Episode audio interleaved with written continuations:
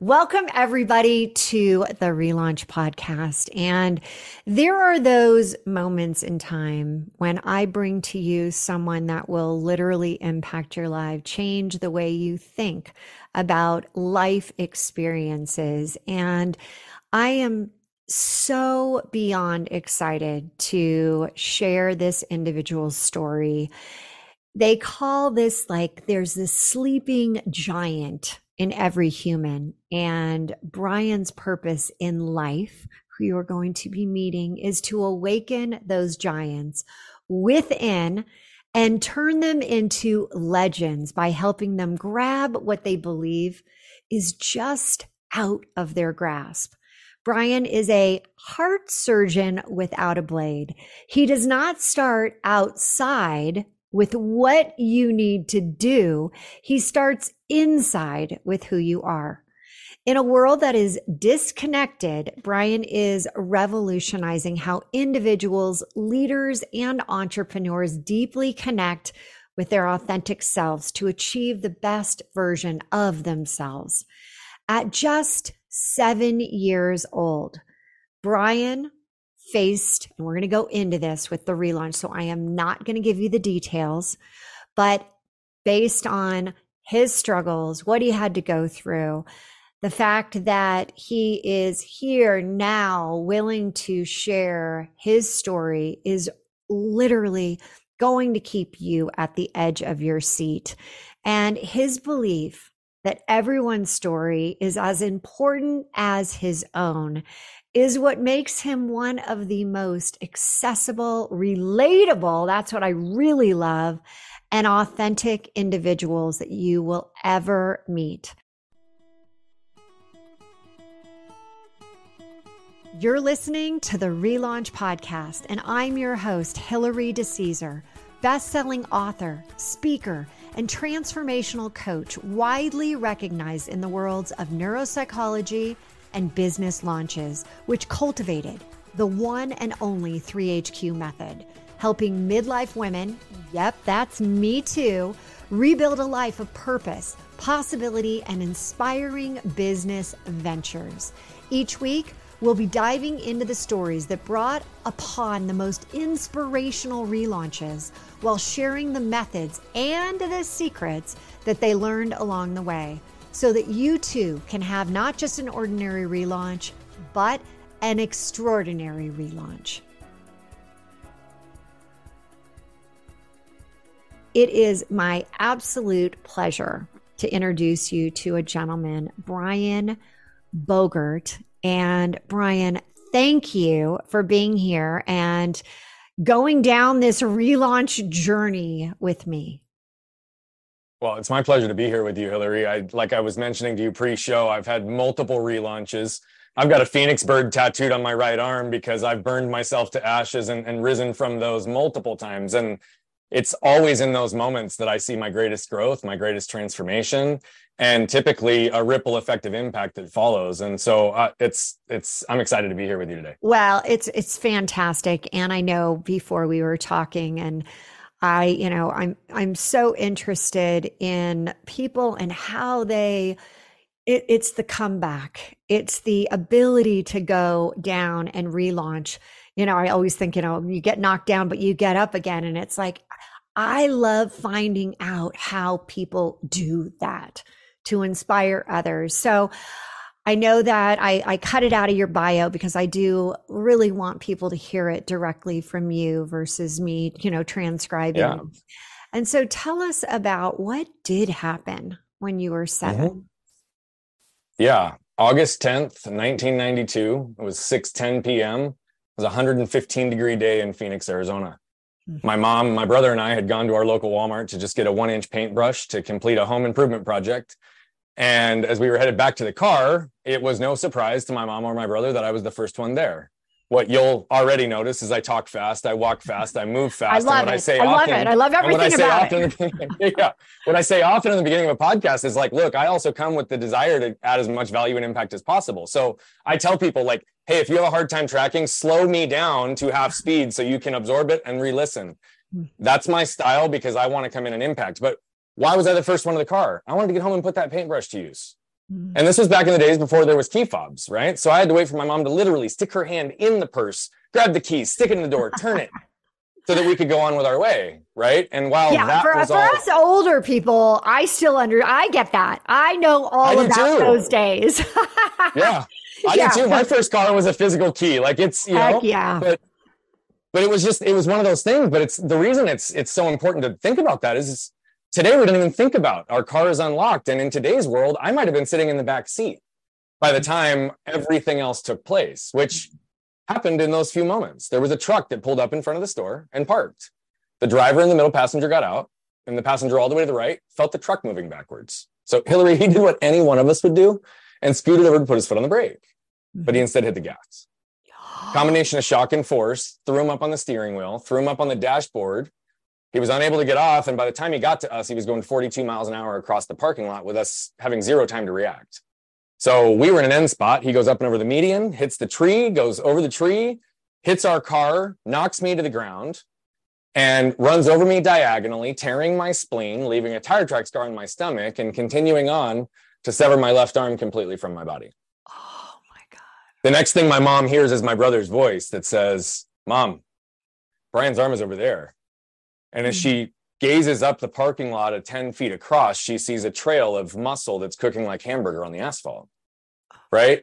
Wow. Reality is, I have to pause and always acknowledge the woman that is responsible for me being here beyond my mom, because she definitely is, is, is responsible for a lot of that. But there was a nurse that walked out of the store right when this took place, and she saw the mm-hmm. literal life and limb scenario that took place in front of her. And she rushed immediately into action. Now, I've said for years that I was forever indebted to this woman, but that comment became even more powerful when I met her for the first time on the 30th anniversary last year. Oh, and chills on that. That is so yeah, amazing. It, it, was a magical moment. And and as we were talking, I come to find out that she had a friend with her that day that had the same nurse training at the same level that she did, who turned to go on with her day. Now, what I want to be clear on is I have no malice, no negative energy. No, she had every right to do that. And that I don't have a negative energy. But what I'm trying to reinforce is the power of a singular choice by a singular person and the ripple effect that took place. Because the woman who did save my life came over and stopped the bleeding on the main wound, which guaranteed my, my survival. But she also simultaneously instructed some innocent bystanders to run inside, grab a cooler so that my arm could get on ice within minutes. Had she not done one or both of those things, I either wouldn't be here with you today or I'd be here with you today with a cleaned up stump. That's just the reality. And so, what I do know, and what I have to always say after I tell this story, because I've been telling it for so long, right. the more I've told it, the more I hear so many other incredible stories. And the reality of it is, is it's it's not just my story, right? Mm-hmm. It's it's your story. It's your ability to pause long enough to become aware of the lessons you can extract from your stories, so you can become intentional in how you apply them in your life moving forward, right? And we all have the ability to do that. But we also all have the ability to tap into the collective wisdom of other people's stories to shorten our own curve to learning. Mm-hmm. Now, I've I've literally paid a lot of dues in my life. I've called myself a practitioner of pain, and I can experience that financially, mentally, physically, spiritually, and emotionally. Right. But what that also means is that I've understood how to move through that pain and how to create freedom in my life in a mm-hmm. variety of ways. And now today, that's what we try to do is to unlock and free other people to live the lives that they want, not to so be like I, me or my story. And so it's really fascinating.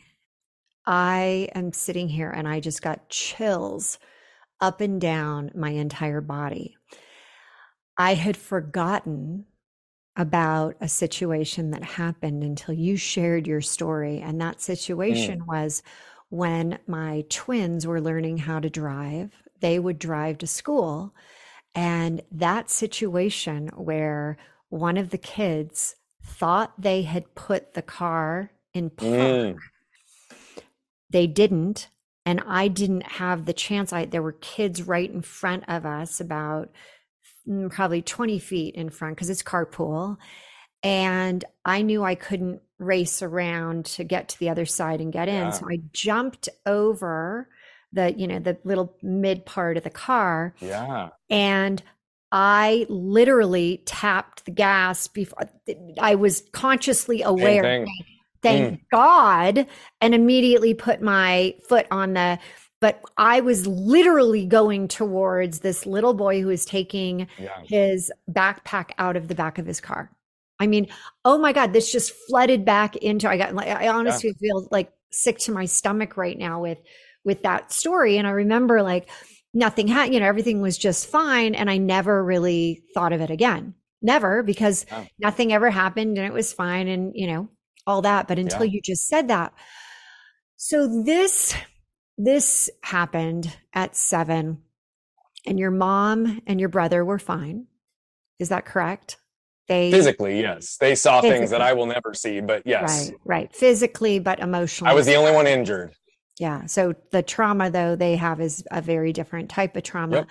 So from there, you started to go through a series because I, I just, if you're watching this as a video, you can see his arm. Brian's got, you know, definitely scars. And, but my God, you got the arm. You got the arm. That arm. The arm. It's right next to me. It's my own. And, yeah. and, so what happened? Like, what was the course that took you? Because I know you had yet another experience when you were older with yeah. the same arm. So let's let's talk about what happened and and kind of walk through that. Well, let's let's take it in chunks because I think that'll make some sense and and let's let's address the chunk like right after the accident. Right? And and I'll tell you that really a couple of my core lessons were embedded in that period of time because even though I was in a fog, my parents certainly were not. Mm. Right. And they were intimately aware of the unceasing medical treatments, years of physical therapy. Mm. And the idea of seeing their son grow up without the use of his left arm became a source of great potential suffering for them. Mm. So they literally willed themselves day in and day out to do what was necessary, to do what was tough, to ultimately strengthen and heal me. Right. And so, though it was probably not intentional, what they did was they embedded in me a way of living and a concept and philosophy that I teach, which is to embrace pain to avoid suffering. And I also believe this is where we gain freedom. Now, we won't go deep on that for the moment, but what I'll tell you is, is in that period of my life, even though that's when that lesson was formed, that wasn't exactly how I was living in every aspect, right? I came out of the hospital at seven years old and I immediately remember a variety of things. First, I recall sitting in the hospital originally and thinking to myself at age seven, like, what is my life going to look like? Why me? Feeling sorry for myself as early and as young as I was. Yeah, you were in second right. grade, right? That's a second grade. Second grade. Yeah, exactly. I was I was actually pre second grade. I was the summer yeah. right before my second grade year. So the first yeah. half of my second grade, I had a homeschool teacher because I couldn't go to school. And so like it was a total adjustment. We had just gotten back from actually living abroad because we had been in England for my first grade year. And so that's a whole other story. But the reality of it is, is when I came back and we're sitting here, I remember feeling sorry for myself. Mm. And then families in the ICU started coming up to us and were saying, We're so sorry. We're so sorry for what happened to you. And come to find out their kid's laying in the hospital bed next to me with a terminal illness and doesn't know if they're going to live another 30 days. Mm. Right. That was another primary lesson that I got in that period of time is I learned not to get stuck by what had happened to me, but instead got I learned to get moved by what I could do with it. Hmm. And I believe that move people move people. And so on our mission to impact over a billion lives as quickly as possible, I'm trying to move as many as possible because they'll move more right? That's how we can get a ripple effect through the world. Hmm. But I also remember then coming out of the hospital thinking like, okay, cool. Like I'm the normal one. I'm not going to die in 30 days. And then I've got a teddy bear in between my arm because my arm has to be at 90 degrees. So it's clear my arm is broken. And inevitably people ask, what happened to you? Well, they were expecting me to be like, well, I was racing my brother down the street and I crashed, or I flew off the jungle gym, or, but my reality was just very matter of fact. I was run over by a truck and my left arm was torn off. And inevitably, what they would do 99% of the time is they would pause. They'd turn to my parents for validation, which told me that they didn't believe my own truth. They didn't believe my story. Right. So I remember at seven starting to realize, like, okay, if I'm not being seen and understood, I don't feel connected. I don't feel protected. I don't feel safe, which are the four things we all seek and desire in the human connection and human experience. Right. And so the reality of it is what, what, what happens? I start realizing, okay, well, my truth isn't being told. And then on top of that, those same people would start viewing me through their lens of what they'd be capable of in my situation, immediately limiting what I was going to be able to do in my life. Right. And, and, and I remember, and though these weren't my words at the time, it was the expression I certainly felt. My internal reaction was like, that. Mm-hmm. Right. And so what happened? I formed a mental narrative in that period of time which because I was told mental toughness, mental like this is it. If I, you, you just need to be mentally strong through this period, right? So that's what I focused on. Brian's good. Brian's strong. Brian's capable. Brian can do anything himself. And I lived that way for 13 years. And I did a lot of epic stuff. And I overcame lots and lots and lots. And I was proving to myself more than anyone that I could, but it was also the external world that was still telling me that they believed I couldn't. And I was believing it. So I had to constantly fight through this process of getting myself there. And, mm. and it served me well. To fast forward to that next pivotal element, at age 20, I went snowboarding. I was a pretty damn good snowboarder. I could fall down and dig in an edge and pop right back up like nothing ever skipped. I didn't fall that often. But one time I fell and I went down and immediately I knew that my arm broke, my left arm. And long story short on what happened there, that period of time taught me more up at that point in my life than my original accident did. Oh, and I used to think that my accident was my transformation story. Mm-hmm. The reality of it was, is it was the thing that created all the trash from my past that I had just learned to bury. Every time I pushed through, I pushed down. Every time I pushed through, I pushed down. And I didn't realize how much I disconnected myself and how much I really hid behind that mental narrative, which was armor and protection. You know, right? I think that that's so critical for people to really understand that armor and protection you know, I, I call it hell in the hallway. Keep putting things behind those doors, you know, mm-hmm. keep closing them. But eventually the doors will open. We, we we teach we teach a lot around the concept of armor and what it's yeah, actually protecting. Totally. And I believe that typically whenever we try to protect ourselves, we're guaranteeing that we'll disconnect ourselves. So right. I, and so I, I, I want to go back though. You did say some of the core lessons embrace pain to avoid suffering and not to get stuck, be moved. Can you go into a little bit more detail around what that actually really means to you, especially core lessons embrace pain to avoid suffering? Yeah, I'll give you an expedited version of that and then I'll I'll bring it full circle even to this next period of life that was a part of this story first we have to understand pain and we have to understand suffering for us to be able to uh, uh, you know understand this concept right? And what does the world tell us? The world tells us to reduce eliminate or avoid pain at all costs right, that's literally what we hear. We, i mean we see commercials all the time and billboards and banners and everything to give us any amount of relief in the moment because that's mm-hmm. all we can exist in. Well pain is defined as short term intermittent and a direct cause of something and alleviated once that direct cause is removed so then we as humans put adjectives in front of it, which screw up the definition like acute and chronic. Now, acute maintains it, but chronic inherently changes the definition because it implies that it persists after that direct cause is removed. So it's not really pain, it's actually suffering. We don't want to admit that suffering exists, particularly when it's a direct result of our choices. But the unavoidable precursor to change is acceptance. So until you accept the current state of things, you cannot alter them. And so for us, we have to understand what is this dynamic and how do these play off of each other? Okay. So I'll give a few examples. We can embrace the pain of hitting the gym for 30 minutes a day to avoid the suffering of aches and pains from a sedentary lifestyle. We can embrace the pain of a difficult conversation with a loved one or spouse to avoid the suffering of either being stuck in a loveless marriage or wanting to get out of a marriage and feeling like you absolutely cannot. Right? You can embrace the pain of the fit your kids are sure to throw by having them shut off the TV or put down the mobile devices at dinner time to avoid the suffering of years of lost meaningful connection and conversation that you'll never get back. As a business owner, you can embrace the pain of firing your top salesperson who's contributing the most to top line growth mm-hmm. to avoid the suffering of stagnation and losing all your other top talent because they were the greatest cancer in your culture. Right? The reality of it is, is that there is a thought process and a philosophy, and we teach a framework around this, but that's the concept. And I believe that this is something that we can apply in every area of our lives which is literally like identifying and acknowledging the suffering we wish to avoid, identifying the pains we tend to avoid and learning to embrace them, and then establishing it a habit. Right now, here's the trick the pains we tend to avoid, most people think the things that are keeping them stuck, keeping you stuck, are because you have the wrong strategy and tactics in your world. If I get the best sales system, if I make this amount of money, if I get to this outcome, if I do, all my problems are going to go away. Right. It's always that. Right?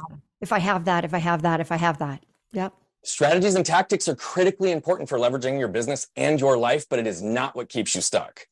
Inevitably, the trash from your past, which is connected to the emotional triggers, behavioral patterns, and environmental conditioning, are always what will show up and be the repeat patterns, the fatal flaws, the things you thought you worked through, but continue to resurface in your life, those places that still keep you feeling unworthy, disconnected, right? Or any other negative low frequency energy. If you're existing there, there's unresolved trash from your past, and it may not be connected to a trauma, but it's showing up in your real time life. And so that is the concept of embrace pain to avoid Let's suffering. talk about that, that it shows up in real time in your life. Because a lot of times um, we're going so fast through life that we miss the clues. We don't even want to see what's right in front of us. We don't want to hear and, and, we don't even want to listen to what we're being yeah. guided. How do you help people because i know you have you know through all of the relaunches that you've been through you've come up with some really incredible strategies to help people with that what if people are listening right now it's like okay hey how do i even start how do i even start to go down this path of being able to do this yeah you know there's the the primary core concept that we really are teaching people on how to deal with these pieces right now, which mm. are to get yourself out of the fight or flight state, the reactionary state, to put yourself into a calm, diffuse, neutral state that you yeah. can respond, right? Like that's the goal for so many. And yet we continually find ourselves repeating these patterns. So, what is a trigger moment? What is uh, what is the trash from our past? I'll give a few examples. It's that moment when your spouse looks at you and implies or you receive that you've loaded the dishwasher incorrectly, but it has nothing to do with the dishwasher and nothing to do with your spouse and everything to do with how your grandpa looked at you when you were four. Right? It's it's that moment where I was sitting in a boardroom with a multi-billion dollar client knowing that the prior six months i was the one that opened the door i was the one that built the relationships i was the one that coordinated the teams and i don't say that from an ownership perspective because when i brought the team in mm-hmm. they'd lean over and tap me on the shoulder and say Shh, you can't talk so fast. You can't talk so loud. And even though I was the one responsible for everyone being in that room, what would I do? I'd still shrink down. I'd bite my tongue. I'd feel less worthy. It's those moments when my wife used to ask me something as simple as, Hey, honey, what do you want to do with the kids this weekend? And my shame filter would cause me to hear it this way, which was, Hey, honey, you've not done enough to be a good husband and father here recently. So what are you going to do to make up for it this weekend? Not what my wife said, but that's what I heard and reacted to. Sure. Now all of a sudden, what have I done? I've gotten defensive. I've elevated and I rattle off the 10 things I've done to show her I'm a good husband and father. That wasn't even what she asked, right? The trash from our past are those things that cause us to tie historical moments and cellular memory to mm. present state. 99% of the time, by the way, what you're reacting to has nothing to do with what's right in front of you and everything to do with the trash from your past. Ah, let's so say that. Teach, Hold on. Let's say that again because that is so important. That 99% of the time, what you're reacting to has nothing to do with what's right in front of you and everything to do with the trash from your past. Right. So, with that said, as you go through starting to work with someone and you hear it, you're like, all right, all right, they're saying this, but I know what they're really meaning is this because you have the experience now, you have mm-hmm. that that coaching, you know, sense. But how do you get people to start to look at it on a different level? On a different level that, you know what, I know that's what's triggering me, but that's not the real problem. Yeah. Well, there's a whole framework that we guide people through with our pillars that I don't know that we have time to cover completely on the show. So I'm going to hit the tops of the waves. Perfect. I love just the, the very, me, very, very first, the very, very first point that people have to get to is, is two things. One, you have to admit that there's actually trash from your past and that it is somehow creating or dumping garbage in areas of your world. Okay. And here's the reality most people are like, well, I don't have trash. How do I know if I have trash? Just listen to this question. And if you feel anything that doesn't feel good or positive, you have trash. Who was the last person that made you feel like garbage? Everyone has trash, myself included. Here's the catch the trash from your past is not your fault, but it does become your responsibility once you become aware of it or you start burying others in yours. What do I mean by it's not your fault? Most of the time it's generationally inherited. It's patterned down. My wife and I have been able to trace our own personal triggers back three generations in our own family lines to understand the patterns that just happen subconsciously because we don't even know what's going on. Right. So mm-hmm. those are the two things we have to get to out of the gate is that you have trash. And oh, by the way, it's not your fault. Mm-hmm. So let's stop the blame and shame game because that just eliminates it, it eliminates all forward progress. And the problem with most awareness is that most people just become more aware of all the ways that you should be judging yourself instead of actually understanding what to do about it. Okay. So we teach pillars and I'll list what they all are, but I, I can't break them all down for you. Awareness is always going to come first. Totally. I agree. Right. Because you cannot be intentional with what you're unaware of. When we talk about five pillars, I want to be clear too. This isn't a linear process. It's more like an mm-hmm. infinity sign that you're constantly weaving back in and out of. Okay. Yeah. But because me, there is no final destination. Before you go into the next one, awareness, you know, even I find sometimes people have a difficult time saying, well, what's the best way to be aware? And I know what I always encourage people to do is, you know, you have to have a, I call it the pause principle. You gotta, you gotta pause throughout your day. You can't just, if you're running so fast, if you are, you know, high octane all the time, you're missing mm-hmm. it. You can't be aware of everything. Like if you're driving a Maserati on the highway and you're going, you know, 150 to whatever it goes up to, you're going to miss things along because you can't see them. They're going by so fast. And so, how do you share that? Like, hey, here's how you have to be aware. Here's a first step. Yeah, so I think the point you make is very valid, and that's a pattern I used to exist in. Um, you know, my do do do do do do do do do do do do do do do self, right, didn't ever allow me to be, right. And when I couldn't be, I couldn't feel, I couldn't think, I couldn't understand, I couldn't reason, I couldn't any of it that allowed me to move, right. So even what you just said, I think so many people were given a gift just three years ago because the entire world was knocked out of autopilot simultaneously.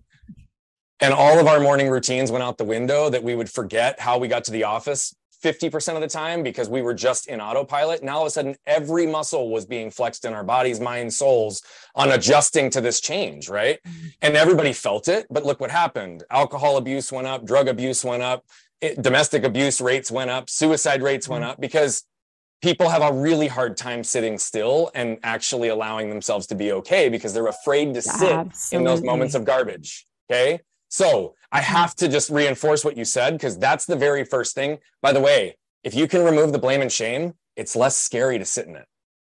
Okay. Because again, awareness is not about just becoming more aware of all the ways you should be judging yourself. Awareness is about extracting how you feel the narratives and the lessons tied to your experiences that allow you to see you more clearly. This is about perspective. This is about I understanding. Like extracting how you feel. I like that. It's the concept. most important piece. Love the concept right there. Because if that is the biggest takeaway right now, that is so good understanding how do you feel understanding where it's resonating in your body understanding what situations do to you ah every time that person walks in the room i get all riled up or you know every time that person i just think oh yep. bomb bomb like oh horrible yep. so so great to just have that you know concept of of taking it in of of having the I, there's this um, program meditation program you've heard headspace right? And one of the things they always get you to do is start at your head and literally scan your body. Where are you yeah. feeling it? And what you're telling us to do is exactly that exactly that. Scan it. Yeah and we get we get even more detailed into that in one of our pillars specifically because it yeah. is really about getting in the body even more so so awareness for most people just starts at the understanding of these pieces at the highest level. Yep. But ultimately, throughout the pillars, we get a lot deeper because we have to, right? Because here's the reality until you get to the source or source of this trash, it will continue to haunt you. Hmm. Right. And and the other part of it is is you don't ever really get rid of all of it because whether it's shame or anger or fear or scarcity, which by the way are often very connected to the same patterns and the same emotions, they just get labeled all the way different, right? But the reality is there'll be adversaries in constant pursuit because of the cellular memory that exists in your body until the day that you die. So the, the thing is, is I used to live in these low frequency energetic states, these low emotional states, these anger moments that would cause damage in my world. I'd live in them for months and years. Right and and then i started to raise my awareness and doing the work and then i'd live in it for months and sometimes weeks But the reality of it is, is what I'm trying to teach everyone is it, it doesn't have to last longer than minutes and moments. We genuinely have the ability to put ourselves in the present. And if we can separate ourselves from the moment of reaction and understand what it's actually about, mm. we often don't even have to react. But it takes a lot of work to get there. So the next step I will tell you is ownership. Awareness is there, but ownership is the next piece because this is actively accepting your part or your responsibility for your issues in life, business, relationships, and health. Again, blame and shame are off the table because this is about perspective, right? Ownership was that time in April of 2021 when my wife sat down with me only nine months after I executed my buy sell in the $15 million business I'd built the 10 years prior, sitting here knowing that I left just to pour into people to become exactly who they are and live the lives that they want. And I got to sit there and listen to my wife say that things I'd done, ways that I'd shown up, patterns I'd created had contributed to a path of her losing who she was. Mm. It led to anger conversations that I didn't even know I was angry, right? Buried so deep it could barely be excavated. And the reality of it is, is when I shut off physical pain because it exceeded my ability to cope, I shut off emotional pain, spiritual pain, and sure. mental pain for 20, sure. 25 years. Right. right. And I hid behind that narrative. And I genuinely believe that if we do not feel, we do not heal. But ownership meant, hey, guess what? I had to own the fact that those reaction moments created damage in my relationship that caused a lack of emotional safety for my wife. Those ways that I showed up with my kids in the first five years of their life created belief systems within them because of the energy that dad would bring into the environment that wasn't what they deserved or what they were worth. Absolutely. But I had to own that my anger and protection kept me more distant from my in-laws for the first 14 years of our relationship because I didn't trust something that I couldn't get through. Right? Mm-hmm. Like so what happened? I admit the anger to my wife, clear my calendar for the next 10 days and I go and I have breakfast with her parents talking about how their daughter deserves better, how I'm going to show up better, how they're going to do these things and her dad reinforced one of the points I've been teaching my son since the day he was born. The world will never judge you based on your intent. The world will always judge you based on your actions. Essentially, what he said to me in that moment is essentially what he said to me in that moment is great, you talk too much, show me. yeah. Stop just talking. Walk the walk, like do it. Ownership is is literally creating repair mm. as well right? Because when you create damage, you have to one own it, but you have to go then create the repair. Because without repair, the energy still exists, the disconnection still exists. There's no ability to diffuse, neutralize, and move through something. Yeah. So good. So, so as we're about to wrap up, I, I, are there other steps that you just want to make sure that we hit before we end? I'll, I'll hit them at the highest, highest level. Okay. Unpacking is the heaviest part. This is where we feel for the purpose of healing. Okay. This is allowing yourself to feel the trash from your past and understand physiologically how it shows up in your body. This is one of the points I wanted to make based on what you were saying before, because this is where we get deeper. Often I'll say to someone after the question, Who was the last person that made you feel like garbage? Hmm. They know immediately. It's like, okay, well, what did that feel like in your body? Most people will label it with like either a, a, an emotion or a label that describes it, right? So it'll either be like, oh man, I felt anxious or I felt stressed or I felt heavy or I felt a little bit of weight. Physiologically what's going on in your body? What's going on with your heart rate? What's going on with your lungs? What's going on like do you feel tension anywhere? Like what is happening you have to be able to identify those pieces because that's where you start to heal and repair. Um, flipping the lid is the fifth pillar. What this is is can be done in a moment but it can also be done regularly and consistently at the end of the day this is laying out your trash in the light, again, objectively, non judgmentally, and reviewing each day what those moments of trigger have been, what the emotional and intellectual narratives were, so that you can start to unpack and find real truth. Right. This is also in the moment now. If my wife asks me a question that I don't hear clearly and I react to it, I can also flip my lid real time and say, Hey, babe, I just reacted to what you said, which tells me I probably didn't hear you correctly. Can you please restate it? And if I'm not able to calm down, maybe we can pause this and revisit it later so that there's nothing that escalates right? It's real time awareness, ownership, and unpacking in the moment so that I prevent damage before it ever is created. Mm-hmm. That's where we start to change patterns and reestablish trust. And then move is the, the piece that I think is really important because it's how does it move through your body? How does it move through your world so you can move through it? Okay. Moving through your body is those physiological responses. I told you two different ways shame showed up in my body, right? Anger reaction in one way, shame reaction, I shrunk down in another way. Shame moves through my body five or six different ways. Anger moves through my body five or six different mm. ways. But I need to know that because then I can start to identify what are the things externally that trigger me. I have over 50 shame triggers that I'm aware of and over 60 anger triggers that I'm aware of. Why is that important? Wow. Because when my doorbell goes off and my two little chihuahuas start barking, and my tension goes through the roof because I want to slam something through the window because it drives me crazy from a sensory perspective. I need to be able to calm my energy so that when either one of my two special needs kids jumps in my lap right after mm-hmm. that, they get calm, neutral, safe, gentle dad, not reactionary energy because that's what they're mm-hmm. feeling. So I have to know these patterns so that I can catch myself and move through them and understand what I'm separating. I know I talked fast. I know we're wrapping up, but oh. the pillars in only halfway through weren't going to give the, the the justice and the path. Uh, you know what? I think, and and also you could be my first guest that nobody will be listening double time. In fact, they'll probably be listening at fifty percent time. which is so great. One question I do want to ask you, and I often ask it either during the show or after, is if you could go back and change what happened to you when you were seven or what happened to you when you were 20, would you? I would never change anything that happened to me. Like I said, I get moved by what I can do with it.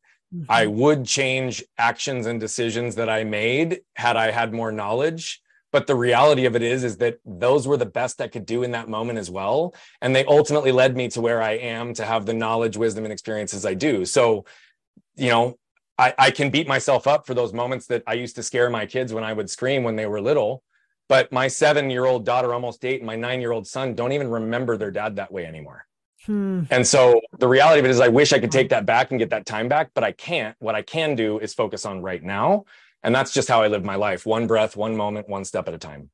Brian, what a great conversation. And how can people follow you, get into your world? What's the best place to send them? If you're on the web, go to brianbogert.com. If you're on social media, on all channels, including YouTube and LinkedIn, it's at Bogert Brian. We love to engage with those that engage with us. And uh, we realize that 99.999% of those billion lives that we impact will never pay us a dollar. So we have lots and lots and lots of resources because we want to make sure that everyone, regardless of their ability to pay, can get the resources they need to move and grow in their life. Brian, such a strong message. Thank you again for being here, for sharing your story, for being vulnerable enough, and for creating what you have done with your programming. It is making so much incredible progress in our world today. So, again, thank you for being here. And until next time, everyone, you got to live now, love now, and start the relaunch now. Don't wait. We'll see you next week. You've just heard another episode of the Relaunch Podcast. If something shared in this episode resonated with you, please head over to iTunes right now and leave us a five star review. And share this episode with others to inspire them to take the small steps that lead to a life full of purpose and possibility. And remember, you can have immediate access to the show notes and any giveaways at therelaunchco.com backslash podcast. Until next week, now is your time to relaunch your transition into a transformation.